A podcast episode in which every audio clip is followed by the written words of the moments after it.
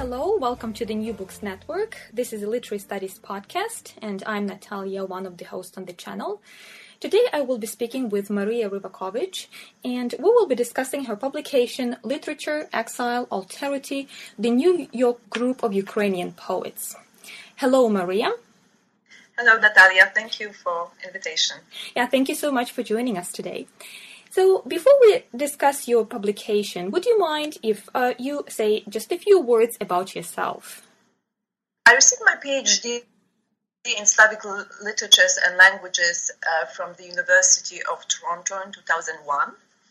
And um, at present, I teach Ukrainian literature courses at Rutgers University, New Brunswick campus, but I'm still affiliated with the Department of Slavic Languages and Literatures at the University of Washington in Seattle, uh, where I spent almost seven years, and I mm-hmm. also mm-hmm. taught uh, Ukrainian literature courses uh, there.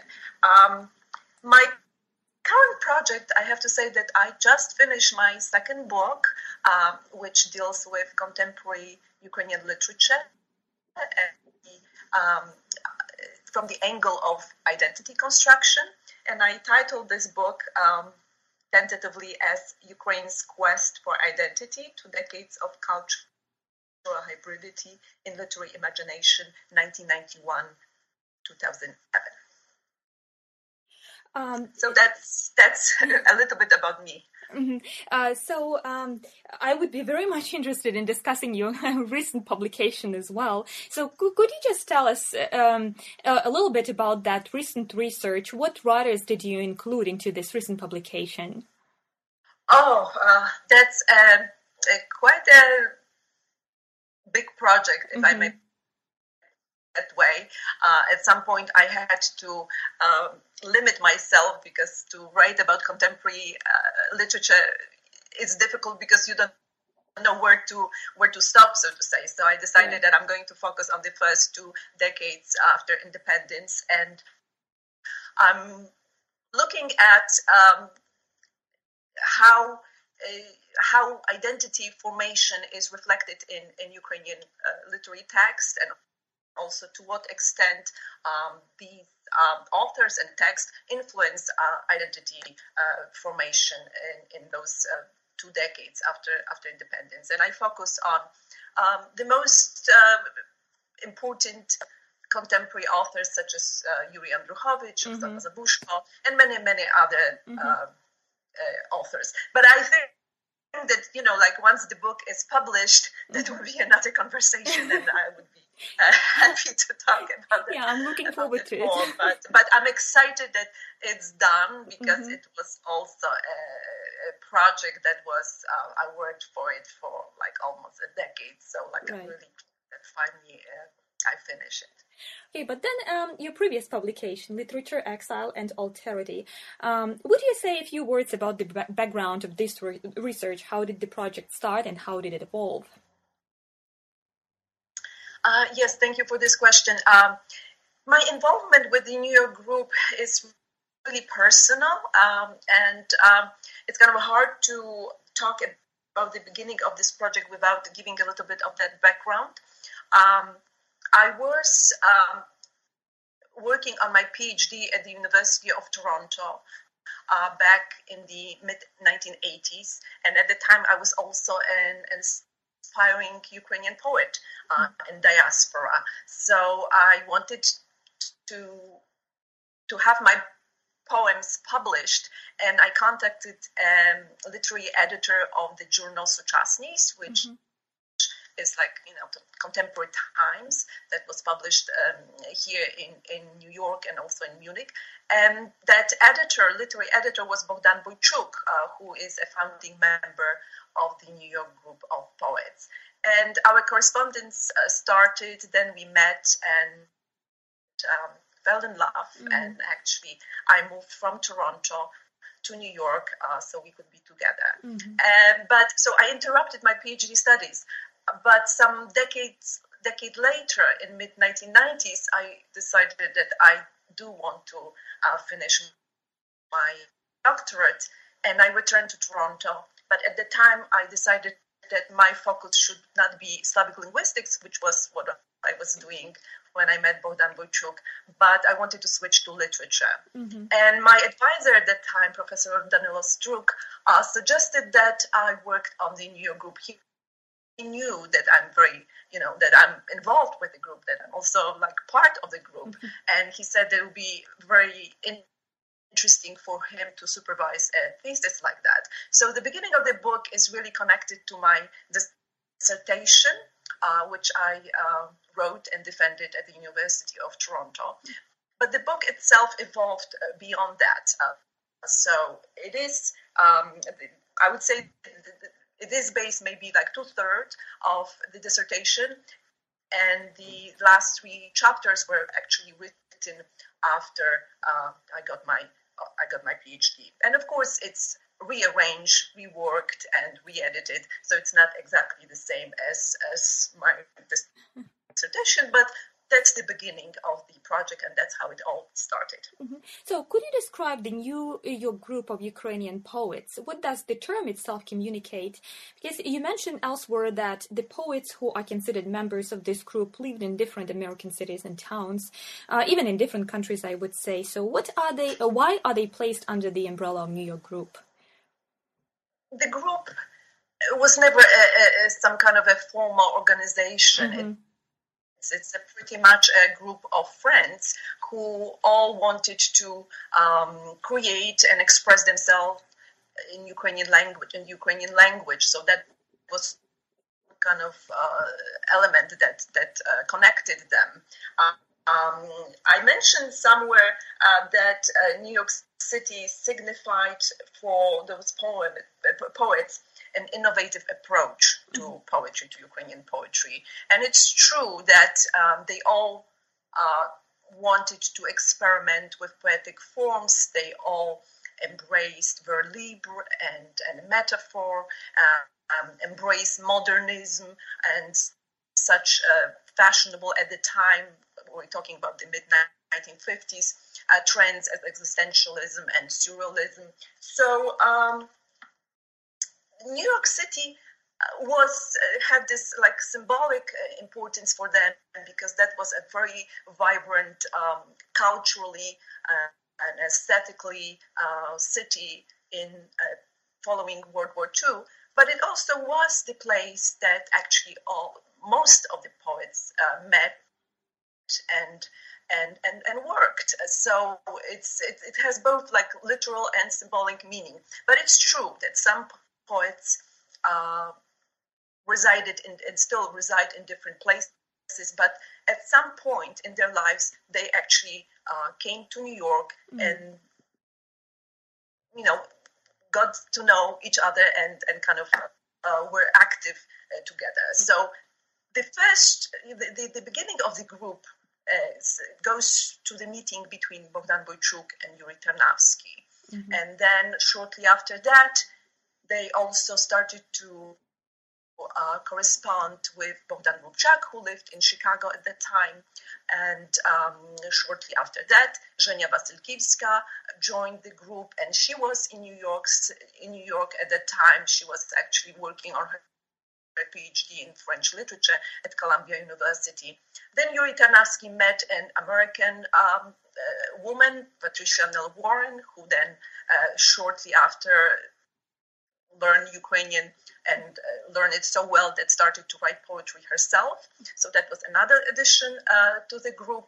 And in 1957, Emma Andievska came to New York from uh, Munich and spent in New York maybe like two, close to three years, when then went back to Munich. And finally, in 1959, Vera Vovk came from Rio de Janeiro in Brazil and also spent like half a year in New York. And that's how her association with the New York group uh, began. So this is this seven founding members um, of the New York group that my book focuses on because in fact uh, there are some other poets that joined uh, mm. this grouping uh, later on in the mid 60s there were additional two poets from chicago oleg koverko and yuri uh, there was also a young poet uh, Marco Carynnyk, who uh, lived in Philadelphia at the time and then later moved to Toronto. He still lives in Toronto.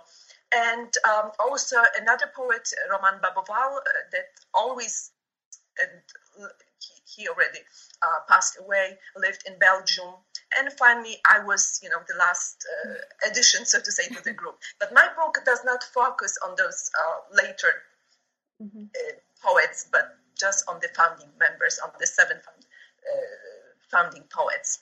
So among those seven, um, most of them, um, well, maybe I shouldn't say most of them, but at least uh, two of them, both Dan Boychuk and Yuri Tarnawski, they were always associated with New York. Um, mm-hmm. And uh, and Mandievska moved to Munich. Uh, Vera was in Rio de Janeiro. And Bogdan Rubchak, there was a short period from mid 1960s, a decade really from mid 1960s to 1970s that he lived on the east coast actually he was working on his uh, phd at rutgers university and then moved back to chicago in the 1970s so uh, new york always was that place that um, how should i put it um, that invited them all, mm-hmm. right? You know, to be in, in, in that place. So, uh, is there any date which is considered to be like a foundation date for this group, or it's just goes under the um, umbrella, so to speak, of some decade? There's no one date, mm-hmm. but you know, it all it all depends how uh, you look at it. Mm-hmm. As I mentioned earlier, um, it, it, really the, the, beginning of it goes back to the meeting between Boychuk and uh, Tarnawski, which happened in 1953. Mm-hmm. Um, in 1954, if I'm not mistaken, they already started to uh, write some um, uh, to uh, contribute poetry to the uh, Studenckie Slovo. There's like student work that was a supplement to the newspaper uh, Svoboda. Then they also had um, literary evenings combined with uh, artistic um, exhibitions with artists, and that happened in 1955. Mm-hmm. I also look at their poetic debuts, like uh, both uh, and Rubchak. Their first books came out in 1956, uh, Boychuk's in 1957. So that is also an important date. Mm-hmm. Um, but at the time, they still it was like pretty much an association of friends. Mm-hmm. Um, some could look at 1958 as like an official beginning because that was the uh, year that they assumed that um, name, the New York uh, group, uh, like as sort of their trademark, if I may put it that way. And it happened because at that time they already wanted to publish a, a poetry almanac or an annual, and they call it Novi Poezii, New Poetry. Uh, and they also wanted to have their own uh, publishing house, and they needed some kind of a name for it. So they assumed mm-hmm. this New York group. So that has a very concrete date, and uh, Yuri Tarnawski even mentions that in his diary that he remembers that moment when they came up with that uh, name, and it was in one of uh, Greenwich Village cafes in New York where they were sitting. Uh, he, uh, Tarnawski, Patricia Kylyna, Bogdan Boychuk, and uh, first wife, Anya, and they came up with that name. Mm-hmm. So it's really kind of difficult to pinpoint what would be the the uh, actual beginning but it's safe to say that the mid 1950s is where it all kind of started. I see I see. So, and very often literary groups or literary schools produce some kind of manifesto. Did this group um, have uh, any literary manifesto, or what was their main motto in terms of producing poetry? Because, like you mentioned, they were writing uh, in the Ukrainian language, and it was probably some uh, literary gesture and political gesture and social gesture as well. Uh, right. Uh, so that was one thing that they embraced, and they did it uh, quite consciously because they all came to the U.S. as as uh, children or young adults, and they could and, and went to schools, and they could very easily actually to switch and uh, write in, in the English language. So the fact that they embrace and made that very conscious decision that they will express themselves artistically in Ukrainian was a conscious choice. Uh, however, they never had any any official manifesto. If, mm-hmm. if you know, they didn't even consider themselves that they are some kind of a school, like a poetic school. That's why they prefer this uh, more informal name as a group. Uh, but uh, if we are talking, if certain what they wanted to stand for, I mm. would say that um, their um,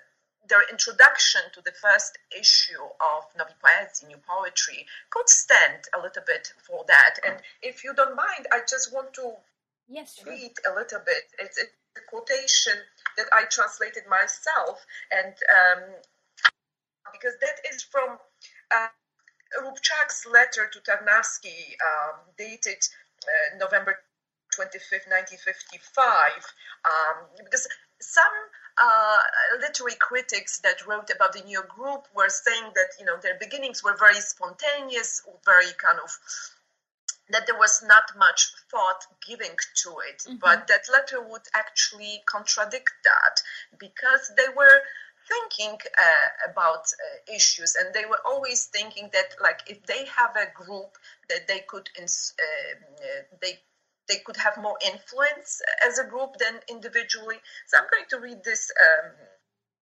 uh, excerpt from the letter. We, the young Ukrainian writers, must keep together, must unite in indissoluble friendship because individually we shall vanish without a trace. I hope you have realized the precariousness of our situation. 10, 15 more years of immigrant existence, and no one would be writing in Ukrainian. Ukrainian culture undergoes an awful crisis nowadays, and it's truly faced with, forgive my cliche, the last to be or not to be. Mm. Please, Kulish, and other wonderful people gave their lives for it. We do not dare put it down. Our task is to rescue it. So you know, they, they, it's it's not the quotation that I wanted to find from Novi Poezii. Uh, maybe I will uh, later. But, but it, it, really sounds like um, a manifesto. But it's, it's kind of, you know, like, yes, that was private, right? They never yeah. wanted anything uh, to put in public other than, again, this uh, publication that they came up in 1959. Uh, but definitely among, among themselves, there were uh, they were conscious that you know they could play an important role, considering that at the time um, Ukraine was really uh, under the uh, communist uh, mm-hmm. Soviet regime, and not much um, writers and artists artists could could do. Um, like there was no freedom of expression over there. Mm-hmm. Were the members of the group collaborating with their colleagues in Ukraine?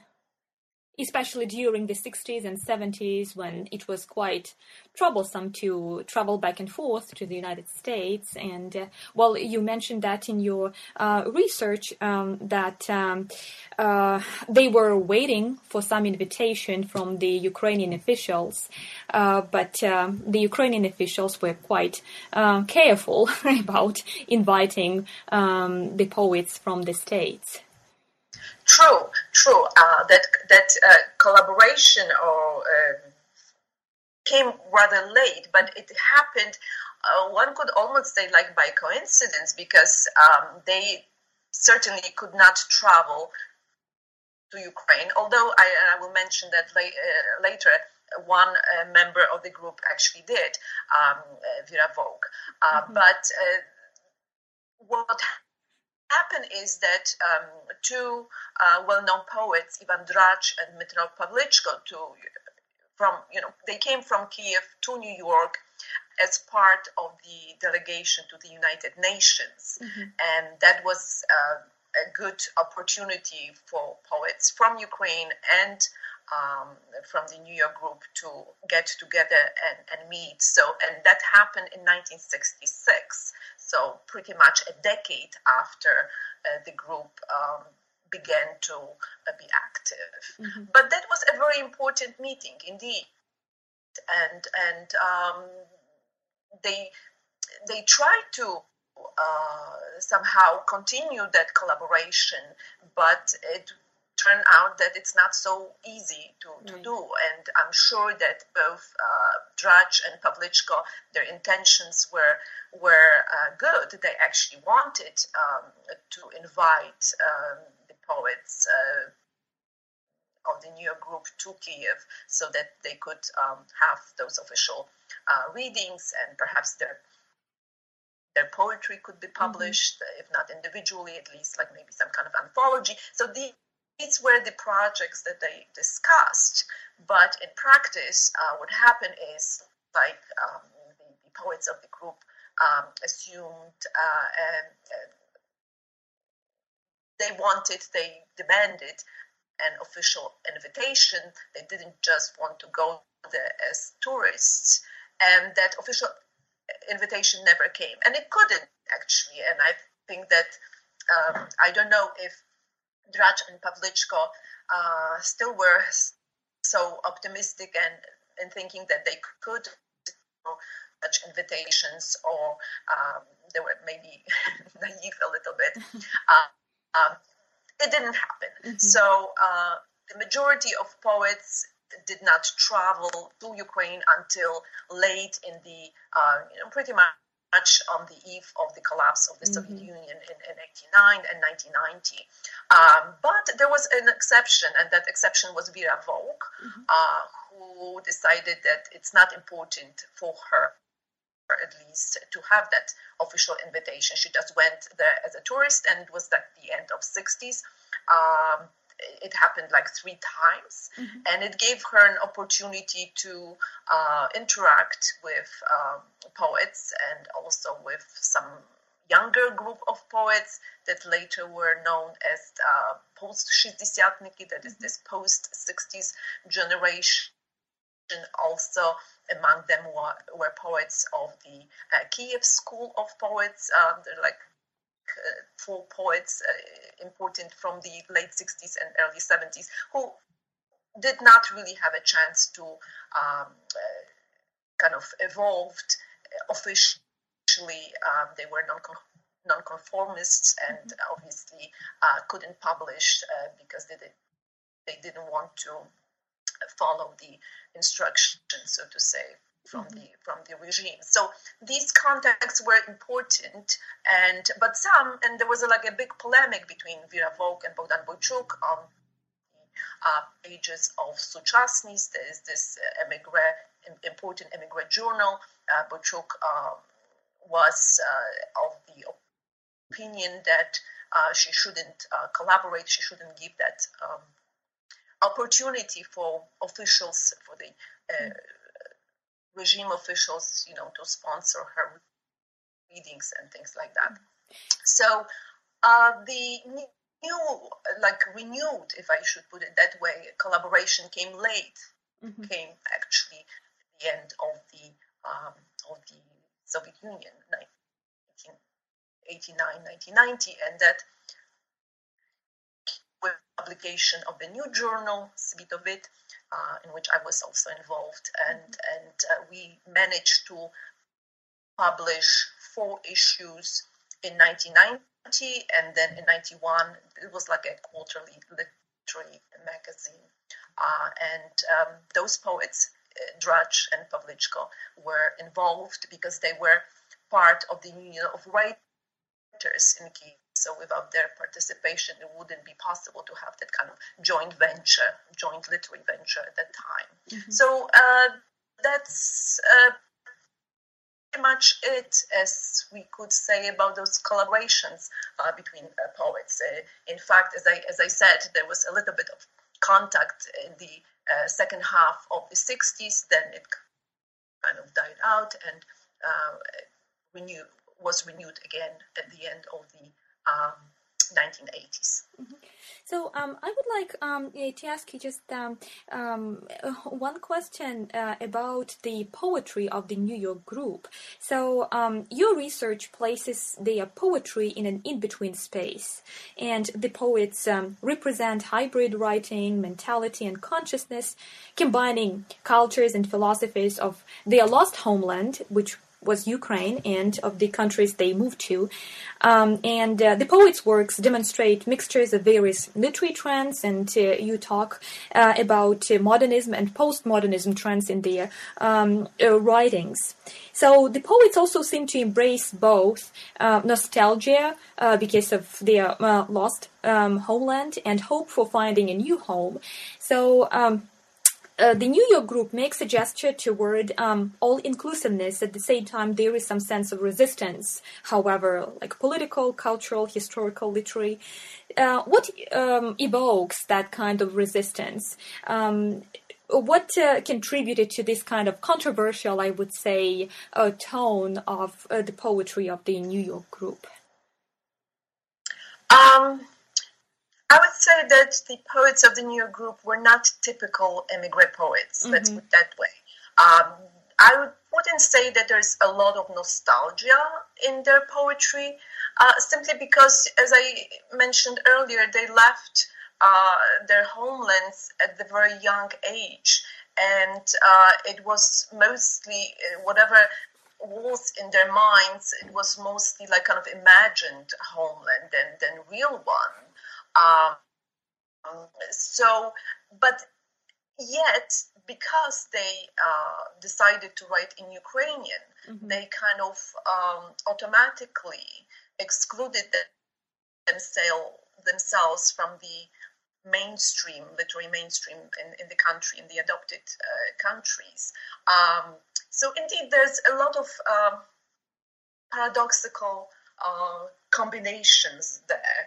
Um, at some point, I did mention that they um, toyed with postmodernist uh, kind of devices, but really uh, at heart they they were all very modernist mm. poets. I would say maybe like late modernist poets, and what I mean by that is that they were consciously um, nurturing that link to modernism um, that was very important for them to be part of that uh, large, uh, even we can say international family of, mm-hmm. of important uh, literary figures that represented that that that trend.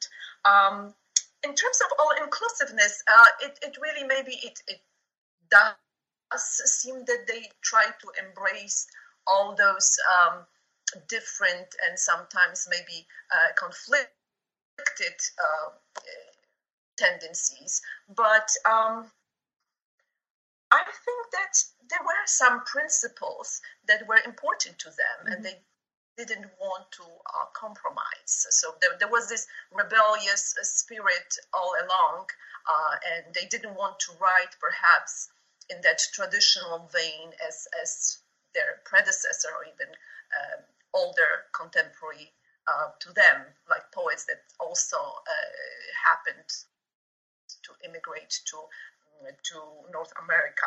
Uh, so there was that. They wanted to be new. They wanted to be uh, different, and they wanted to be um, experimental, avant-garde. So mm-hmm. Uh, that's maybe one part, like in terms of this resistance, this avant-garde resist, uh, uh, sorry, this um, aesthetic resistance.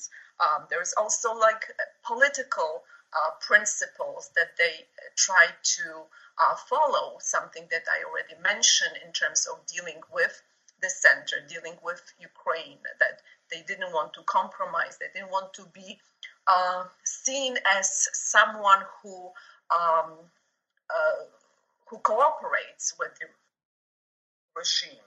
Um, and resistance, resistance uh, to even to the American uh, literary kind of uh, uh, mainstream, I would say, because they were they were more European oriented. Mm-hmm. Uh, I think that the fact that uh, the time in the 1950s uh, when the Beat generation mm-hmm. was so active uh, they and, and rather uh, to look for um, such spiritual um, sources as as East, um, like we know that Beat generation um, embrace this as Eastern spiritualism. Right. Um, the New York group actually embraced existentialism. They were very, very much influenced by, by that philosophy, and they were atheists, with perhaps one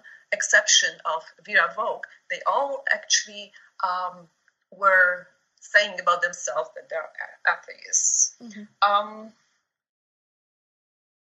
I don't know if um, I addressed your question here, but it's it's kind of like a thing about this resistance that you say. Um, this definitely something that they um, well they were outsiders. They were outsiders mm-hmm. even in that emigre milieu because um, while it has to be admitted that there were uh, people who followed what they were doing and were buying their books, there were also people that look at them as um, not perhaps entirely Ukrainian, mm-hmm. whatever that would mean. so they were saying that those themes that they were uh, taking up in their poetry and, and the way they wrote, um, that somehow did not look, you know, entirely uh, uh, Ukrainian. So definitely there were some uh, clashes with mm-hmm. their own kind of immigrant community, mm-hmm. not only with the uh, regime in, in then the Soviet Union.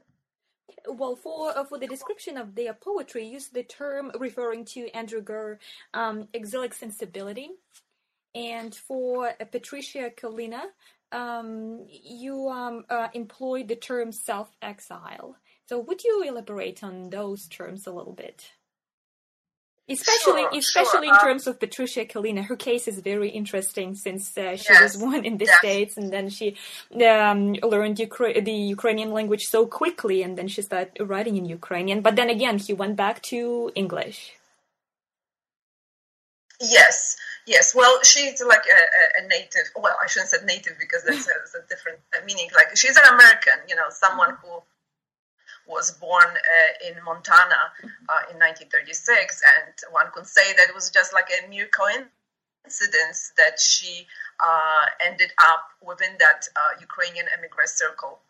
And it happened because uh, through her friend, she met uh, Yuri Tarnavsky, um, another founding member of the group, and they got married. And that's how she joined the, the group.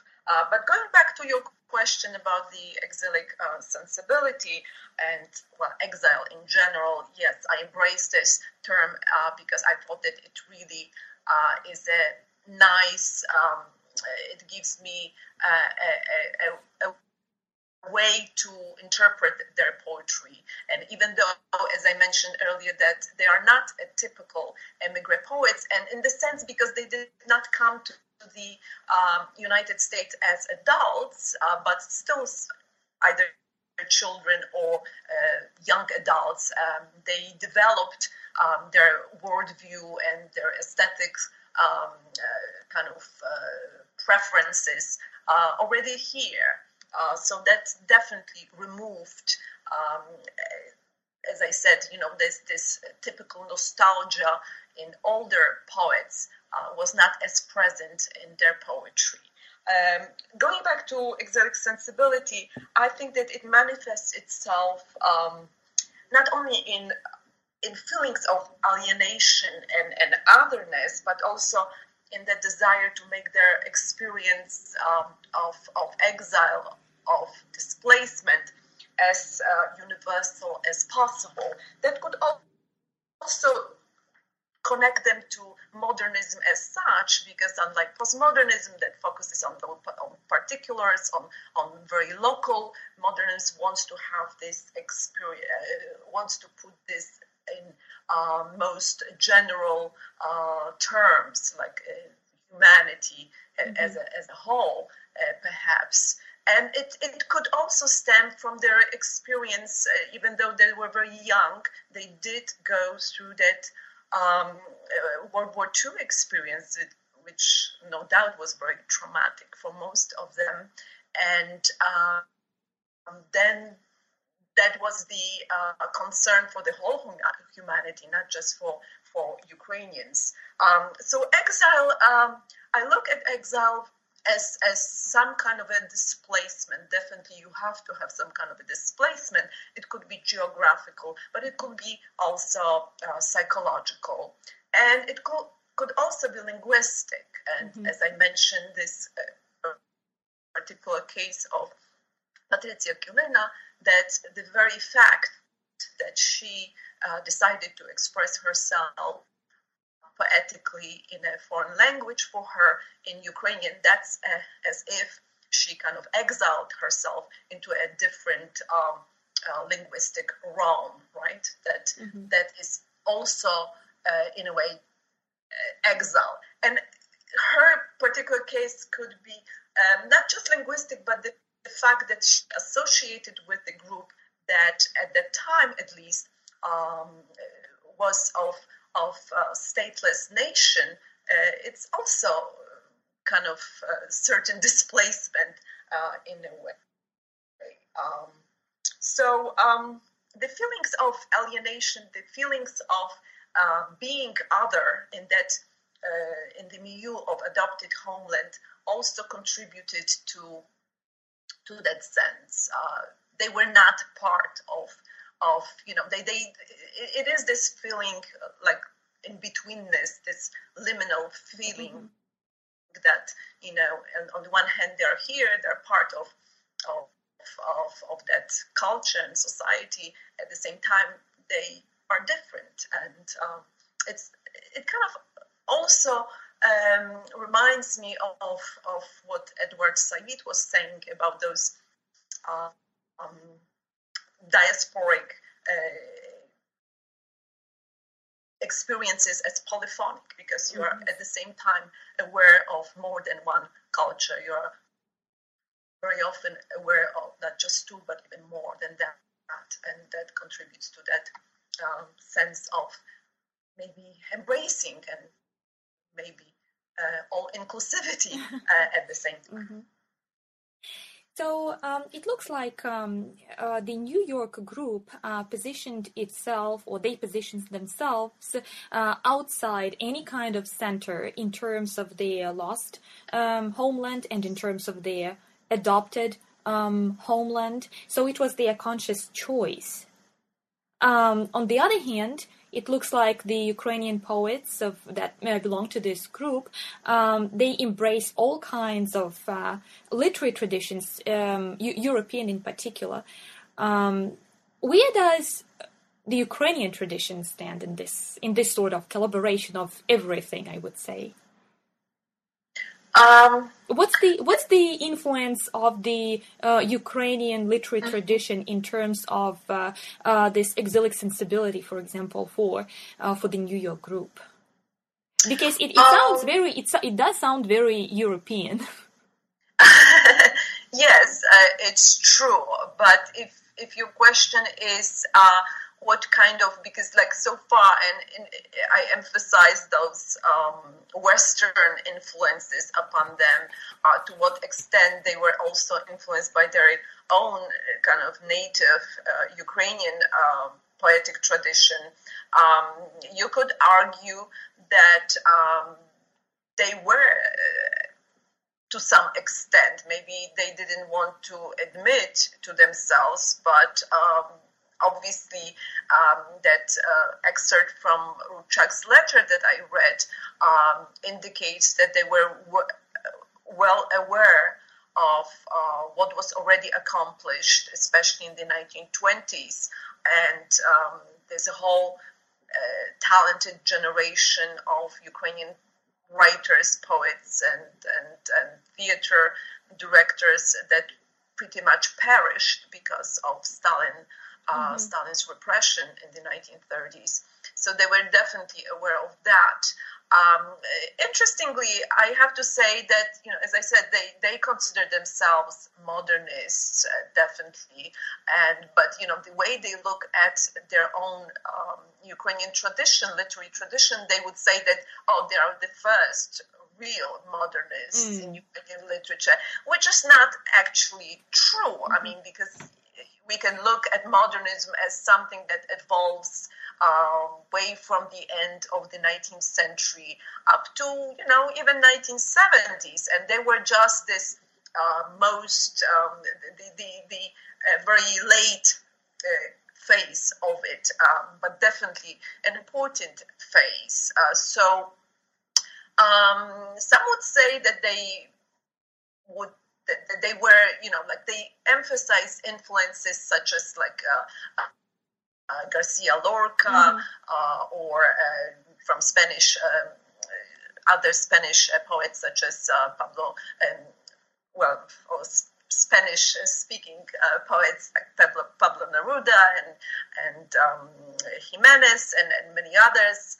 Um, but uh, they did uh, obviously were aware of um, the poetry of the 1920s, such as uh, Pavlo Tychyna, mm-hmm. uh, Jean, um, and um, many others, Blesco, and, and, and, and many, many others. And that's something that I'm sure in some way they incorporated even uh, subconsciously in their poetry. Mm-hmm maybe uh, I should have um, paraphrased my comment and uh, say that uh, they were fascinated with uh, Western European influences rather than Eastern European influences. Uh, and uh, well, since uh, um, we were talking about all kinds of literary um, influences, you also have a chapter in your uh, research that covers the Spanish influences on the um, um New York group. Um, so, uh, what does this collaboration communicate about the aesthetics of, of the New York group? I think that's one of the most uh, unique and original contributions of the New group. That uh, something that I called like, a, a, Spanish uh, turn, or even maybe a Spanish school in Ukrainian literature, uh, because it was so pronounced and it um, not only they were so eager to translate uh, important uh, Spanish language uh, uh, and then publish them in um, their almanac, New Poetry. Um, but they also like incorporated themes, uh, Spanish themes or Latin American uh, themes into their poetry. Uh, uh, in some cases, it was because, um, like Vera Vovk, for example, like she she resides in Brazil, so was very close to it. But in many cases, it was um, prompted well because they read a lot uh, mm-hmm. those uh, Spanish uh, po- poets, but they also traveled a lot. And one um, poetry collection that Boychuk published, um, uh, Pisni dla Mexico, like songs for Mexico, were influenced by his trip to Mexico. Then we have Yuri Tarnavsky and Patricia Kylyna, who actually lived in Spain for a year and a half. They even bought a, an apartment in Santander, and uh, so they were very they were fluent in Spanish, and that also uh, found its way into their poetry.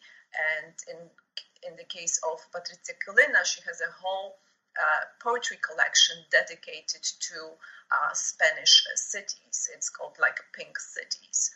Um, Yuri Tarnavsky, on, on, the other hand, has a, a poetry, a, prose poetry uh, collection titled um, Bez España, Without Spain, mm-hmm. uh, which is uh, which he wrote after uh, they left Spain. It's it's very kind of interesting that uh, it's so experimental and so um,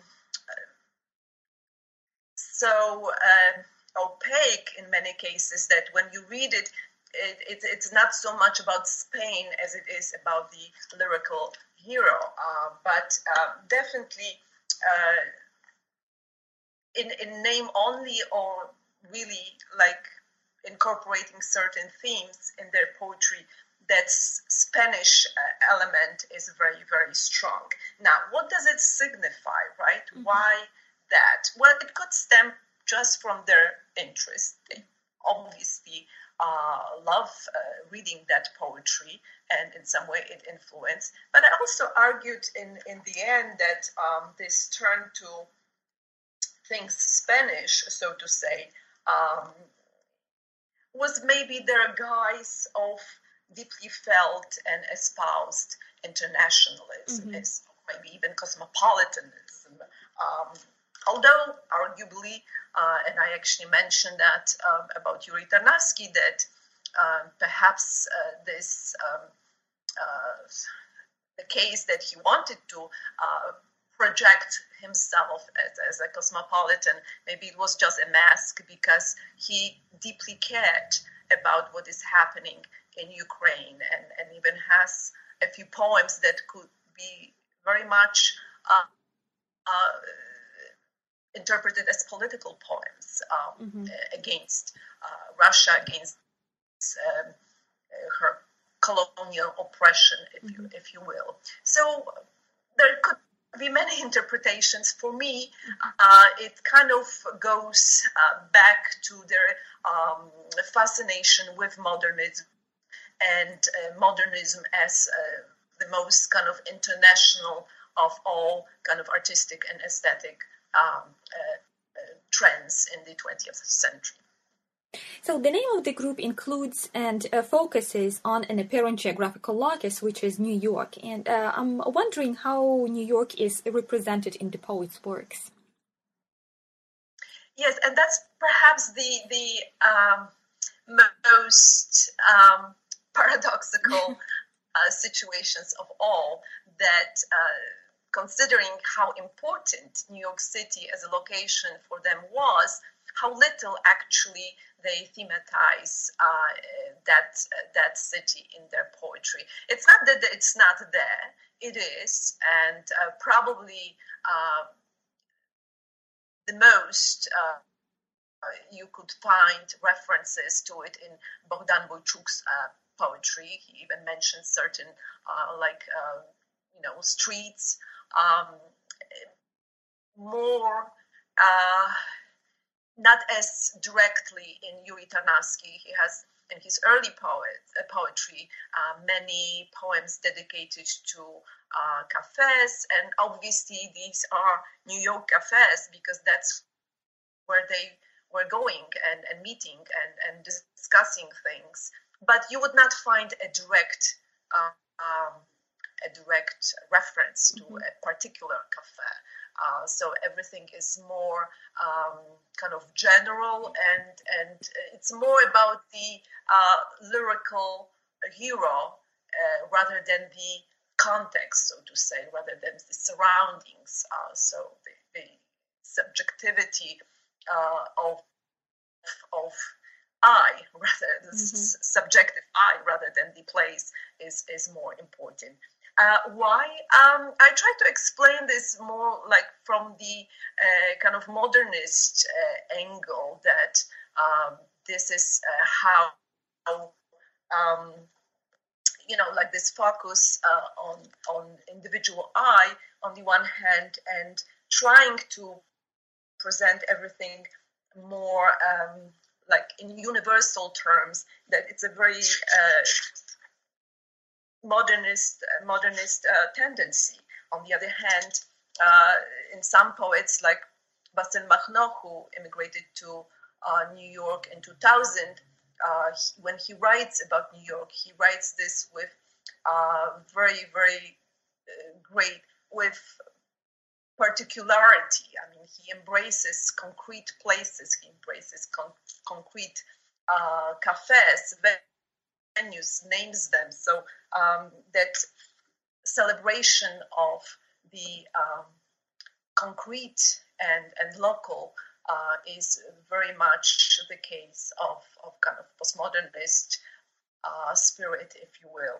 And something that is um, definitely not uh, present in the uh, poetry of the York group. Uh, and mostly uh, we're talking here about Yuri And Bogdan Boychuk, uh, two of the poets who actually are associ- associated with displaced um, the most, because as I mentioned, uh, Bogdan Rubchak returned to Chicago, and didn't really live that long in New York. And the same is true for uh, and Vera Vovk, uh, as well as for Patricia Kylyna, who after uh, after she divorced Yuri Tarnavsky in 1973, she lived in New York for a, a few more years, but then she moved to uh, California. So that could also be an explanation that um, these poets actually did not live here long enough to have that place somehow influence and uh,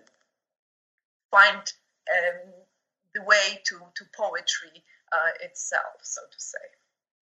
You mentioned somewhere um, that the group underwent a few stages of uh, the development, and I would assume that probably their tone changed um, in some way after the collapse of the Soviet Union.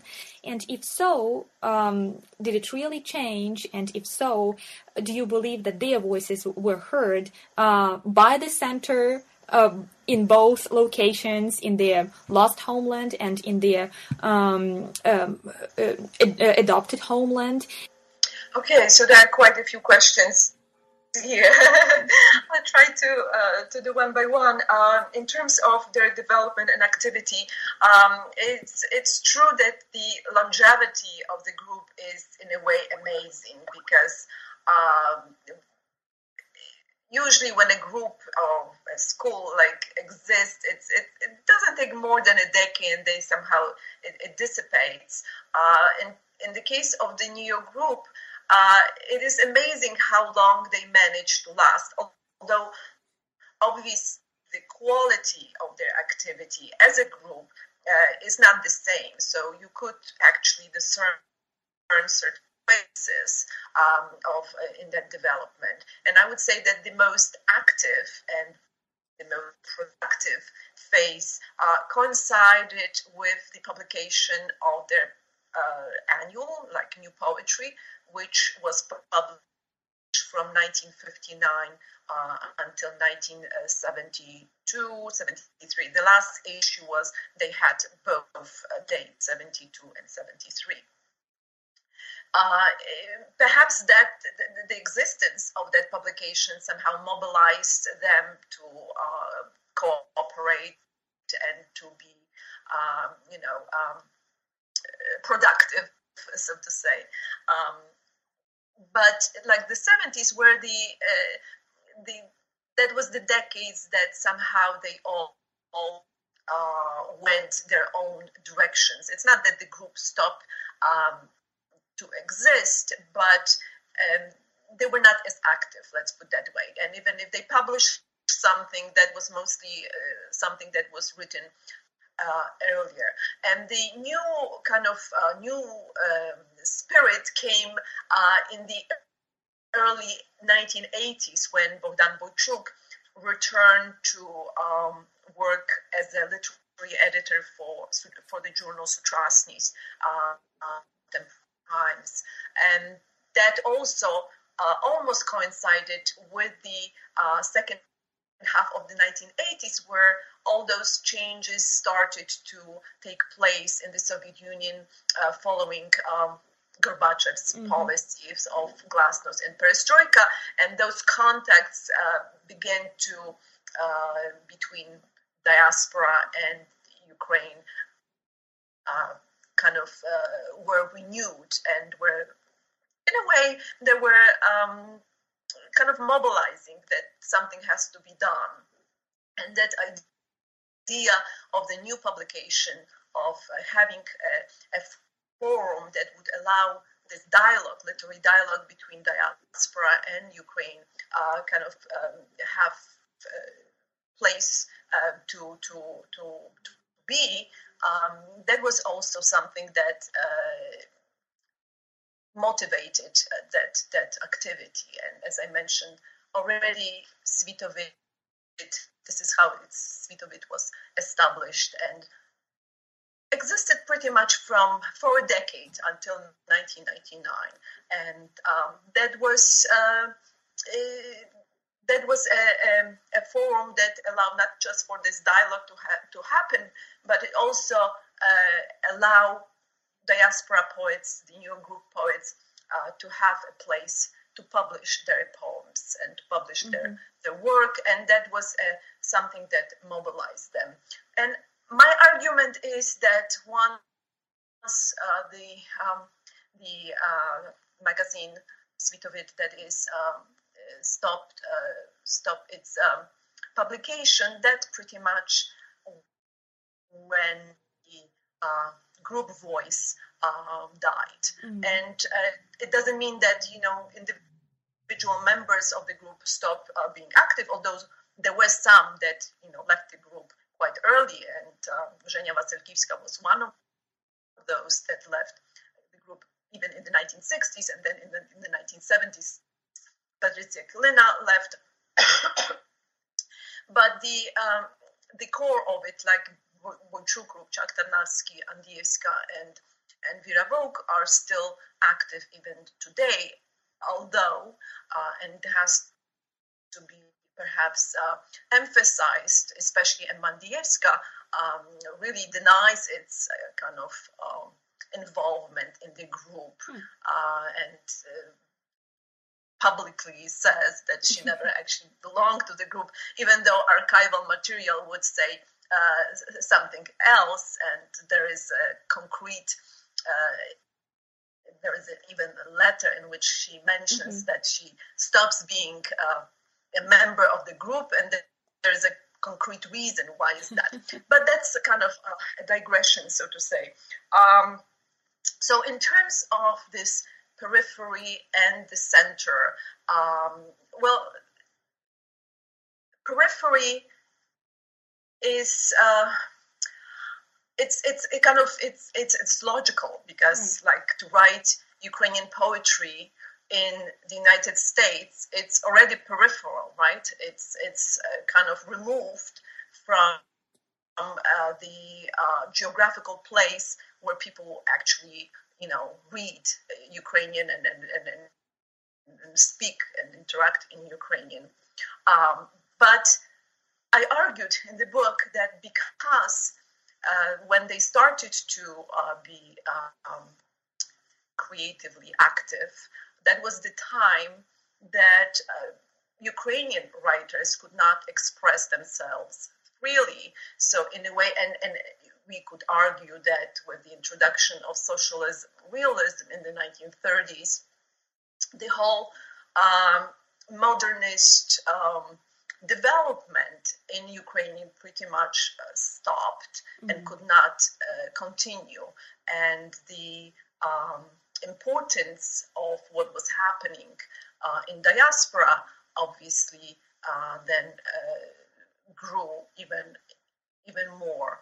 Um, so they played a very important role uh, in, in, in the sense that they had to continue the broken link between the early modernist um, phenomena and, and, and publications and later what was happening in the 1950s, in the 1960s, in the post-war uh, period.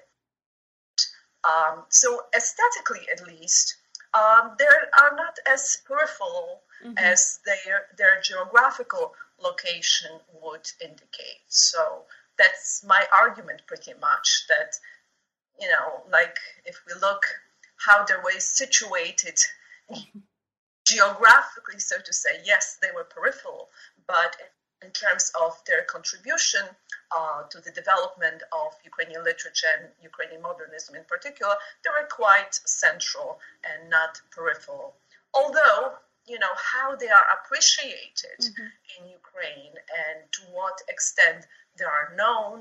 Um, it's another question, right? You know, that was mm-hmm. some uh, after Ukraine became independent and they were uh, going there often and publishing their books in Ukraine. And in in in the case of Bogdan Boychuk, he actually lived. He mm-hmm. moved to Kiev. He lived like part time there. Um, they still this status of of being outsider uh, pretty much continued. Although, you know, there are well known and some of those poem, uh, poets, especially Mandievska and Yuri uh, that are well uh, even researched. There are, I don't even know exactly, but there are many dissertations being written on, on, on both of them.